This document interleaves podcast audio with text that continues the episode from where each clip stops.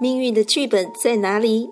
在一命二运三风水四积阴德五读书，还是继续探讨接下来的六名八相八敬神九交贵人十养生？这么多环节，从八字、五行、阴宅、阳宅、方位、社会资源累积，大家是缺哪补哪，尽量补。按表操课，一个也不放过的，把媒体上中西命理大师们说的那些吃的、穿的、用的、摆的，全部做足，这样就能万无一失了吗？事实上，如果从今天会聊到的个人运势心愿，到明朝南京城的建立，以及清朝广东某个地方上的命案看来，可以发现，其实古往今来，事无大小。冥冥中的定数，往往早就已经显露在人们不经意的言语当中。神话、鬼话，不都是从人的嘴里聊出来的话吗？Hello，我是 Vicky 瑶，欢迎各位朋友您的来到与收听。依照习俗，新春期间，尤其大年初一这个一年开始的第一天，尽量要给自己。图个好的兆头，包括准备充分的食物、穿新的红衣服，更重要的是保持好心情，多说好话、吉祥话。这是对别人，也是对自己的祝福哦。就像广东潮汕地区的习俗，哪怕深仇大恨，都不会在年初一的那一天上门讨债，因为动气争执是两面刃，说的听的。实的虚的，讨债攻防之间的套路言辞，对心情、对口业都是负面的啦。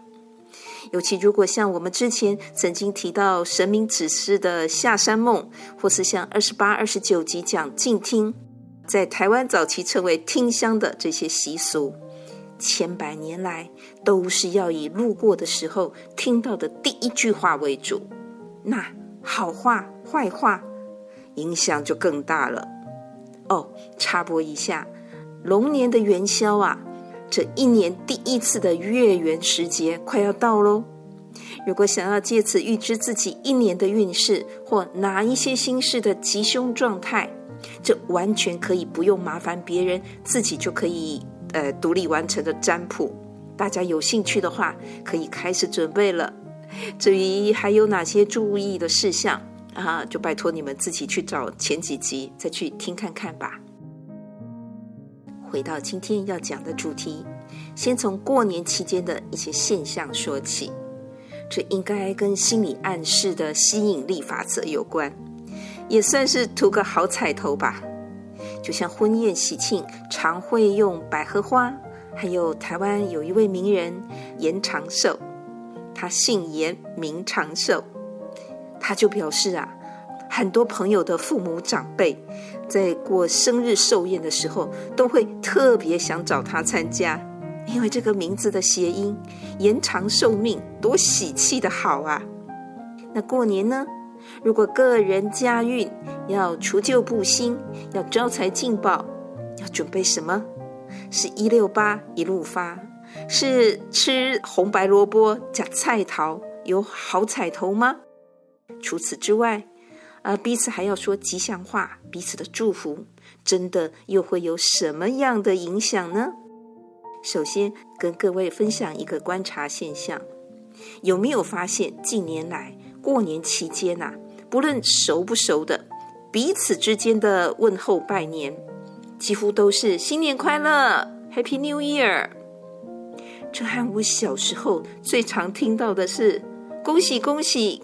恭喜发财，哎，还有传唱几十年的贺岁歌，唱的不就是每条大街小巷，每个人的嘴里见面第一句话就是恭喜恭喜。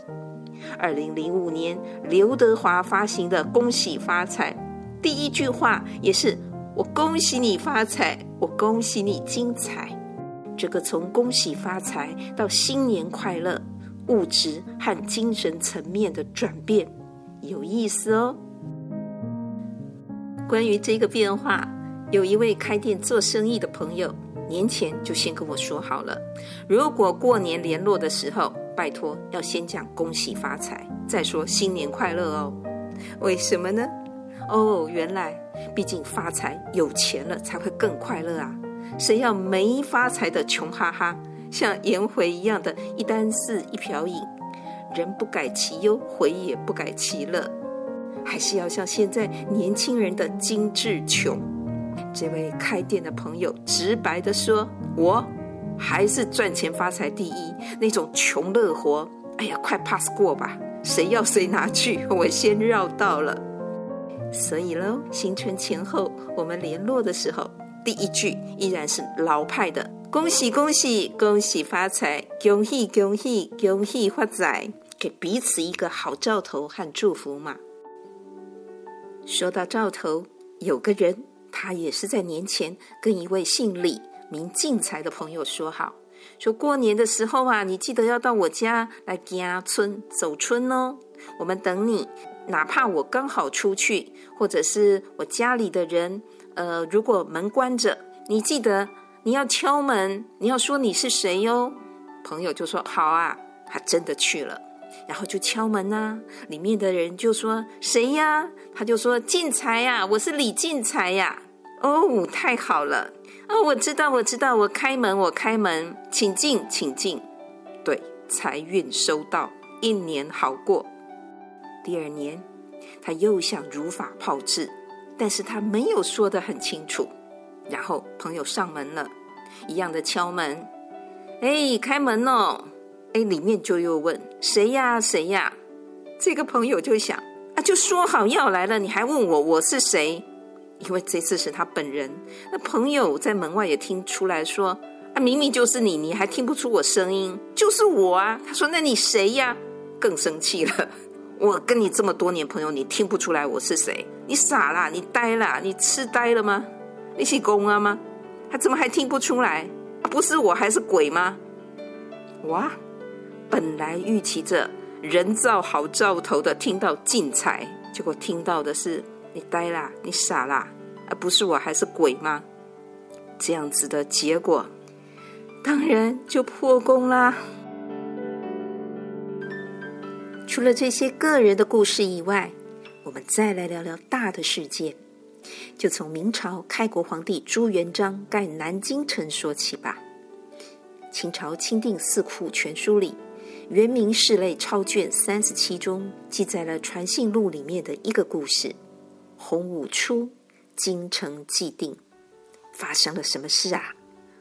时间回到公元一三六八年，朱元璋打下南京城之后，他开始着手修建南京城。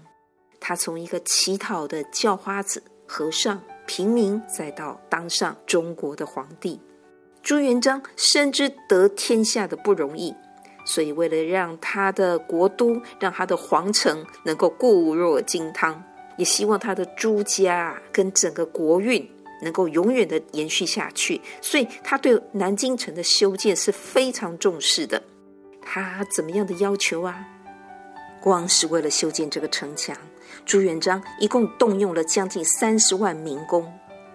城墙上的砖不但是尺寸大小啊，连重量都不能差太多，有严格的规范。也为了防止偷工减料或有一些官员从中谋取利益，他还实行了很严格的责任制和残酷的惩处办法。这些砖头有多少呢？据说大概是三点五个亿，三亿五千万块的砖头啊！这样的工程品质和规模，在南京城墙完工的时候，朱元璋非常的志得意满。有一天，他带着各位大臣在那里巡视，他就对刘伯温满意的说：“哎呀，城高如此，谁能逾之啊？南京城的城墙这么高大雄壮，谁能够跨越攻得进来呀？”刘伯温也陪笑着说：“人无能，除是燕子会飞入耳。是啊，哪有人能够进来？只有燕子能够飞进来。”心情大好的朱元璋又问刘伯温：“大明国祚如何啊？这个我明朝啊，这个朝代能够有多久啊？”刘伯温又笑着说：“国祚悠久，万子万孙方尽。朱元璋听了，自然更是大喜过望。秦始皇才两世，他明朝朱家万子万孙啊，安了安了。从此他就以为大明万世基业已然奠定。结果事实怎么样了呢？一切都照刘伯温所说的字面上意义进行吗？朱元璋死后不久，建文帝即位，随后被封为燕王的儿子朱棣起兵造反，就是后来的明成祖，还在一四零二年攻破南京城，这座只有燕子能飞进来的城墙，果然被燕国之子燕王飞了进来。随后爆发了一场家族的惨剧。至于大明国祚，刘伯温当时回复的万子万孙，原来并非数量。事实上，明朝到了第十四任皇帝神宗，他在位四十八年，前十五年是勤政有为的明君，后三十年呢，竟然完全不上朝了，像一个老板三十年不开会、不上班、不管事啊。这公司，这天下能够不换人吗？他的年号就是万历，他的儿子、他的孙子就是崇祯帝。二十多年后，清兵入关了，明朝正式灭亡。刘伯温不扫皇帝的兴，也尽量保住自己和家人的命，但是他点出了天机定数，国家命运如此，有关个人冤情的命案呢？这和正月初八圣诞的包青天、包公、包老爷又有什么样的关系呢？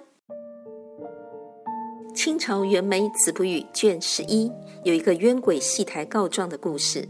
乾隆年间，广东三水县的县衙门前面正在搭台演戏。那一天演出的戏码是包公审乌盆案。当时啊、因为大家对于名字啊。都不会直呼其名，还有因为包公生前他的孝顺跟端正，所以呢，朝廷就给了他“孝”与“肃”严肃的“肃”这两个字的封号。那这个戏码名称就叫做“包孝肃断乌盆”。那一位饰演包公的呢，是中国戏曲中扮演粗犷威武男性角色的那一个类型的花脸。是要勾画脸谱的，也就是生旦净末丑当中的净。当他刚完成了包公造型，脸谱画好，粉墨登场的上台，一坐下来，竟然他不是通灵者诶，但是他很清楚的看到观众席当中怎么会有人披发带伤，还跪到台前来，好像在申冤呐、那个脸色，那个装扮，哇，吓坏了。他也顾不到说这是在演戏还是在台上什么的，他整个人呐、啊，整个跳起来，然后躲开啦。啊，台下的人就说：“哎哎哎，你也专业一点吧，发生什么事啊？怎么落跑啦？怎么演包公的落跑了？”这个事情就传到了县太爷的耳朵里了。县老爷啊，就把人找来问说：“你怎么回事啊？”这个花脸就据实以告。县老爷啊，他说：“你如果讲的是真的，那你就在上台。你再看到的话，你就把他带来吧。”这个唱花脸呢，就说好。结果他一上台，那个鬼啊又出现了。这位演包公的演员啊，只好告诉他说：“我是假的包公啊，我怎么可能是包公？我只是演戏呀。那要不然我带你到那个县衙门里面去，跟县太爷直接去申冤吧。”这样子好吗？你不，你这样子我也很害怕。有鬼就跟他说好吧，他就跟着他一起进去了。到了堂前，县老爷问说：“你说的鬼在哪里？”他说：“鬼啊，他已经跪在那个堂前的台阶下了。”县太爷就大声的叫啊，哎，没有回应啊。这个县太爷就想：你真的糊弄我吗？像我们讲的国王新衣，县老爷啊，他正要责罚这位演包公的花脸，就看到了那一个鬼呀、啊，站起身来往外走，而且用手一直在招呼他，所以他也继续据实以告。好吧，县太爷就说：“那我派两个人跟着你，你们一起去看那个鬼要告诉我什么，要带你们去哪里，然后你们回来之后再跟我说清楚啦。就这样走着走着，这三个人呐、这个花脸跟两个那个衙门里面的差役被带到了一个坟墓。这个坟墓原来是地方上一户有钱的王姓人家，他的家里啊，当时还有一位是得到公家推荐，曾经到国子监读书的监生秀才，在清朝有这样子的经历。等他出了国子监之后，就有当官的资格，不同于一般的老百姓了。所以可以知道，这个王姓家人呐、啊，富贵皆备，这么重要的地方人物。这牵连之大怎么办呐？花脸和两位差役就赶紧拿着竹子啊，跟树枝在地上做了记号，然后回去县衙门和县太爷禀告。县令听了之后呢，也坐着轿子去，而且传了这个王监生前来问话了。这个王监生呐、啊，坚持不认，他甚至说。那要不然你把这个坟墓打开，虽然这是我母亲的坟墓，那你打开来嘛，你开棺验尸嘛。好啊，既然这样，那就一翻两瞪眼，大家一起都到现场来看了。挖了没有两三尺，就看到一个尸首。这个县令就说：“你还说没有？你看那这是谁？”这个知识分子，这个王监生啊，他就说：“当时送葬的人几百个人呐、”围观的不知道有多少，大家都看到我是把我母亲下葬了啊。那至于怎么会多出来另外一个尸体，我实在不知道吧。如果当时有的话，我怎么可能能够渡这个悠悠众口，然后这几年来都没有事呢？还能等到这个唱花脸的人现在才说吗？哎，县令听了之后也觉得颇有道理，所以就问他。你有看到整个土整个都完工的时候，你才回去吗？这个王监生啊，他就说：“我看我母亲的棺木啊，他已经安葬了，我就回去啊。后面的工程都是这些土工啊，这些工作人员做的，我就不知道啦。”县令笑了，说：“哦，我晓得了。那你把当时这些工程人员找来吧。一看呐、啊，每个哦都穷凶恶极的样子。”县太爷。大喝一声：“你呀、你们这些做坏事的，你们杀人的事情，我知道了，你没得隐瞒啦。这些土工们呐、这些人呐、听了很害怕，就赶快叩头啊，跟他说：对啦，是他回去之后，他回家了。那我们因为要连夜工作啊，所以就歇在那个旁边的茅棚之下。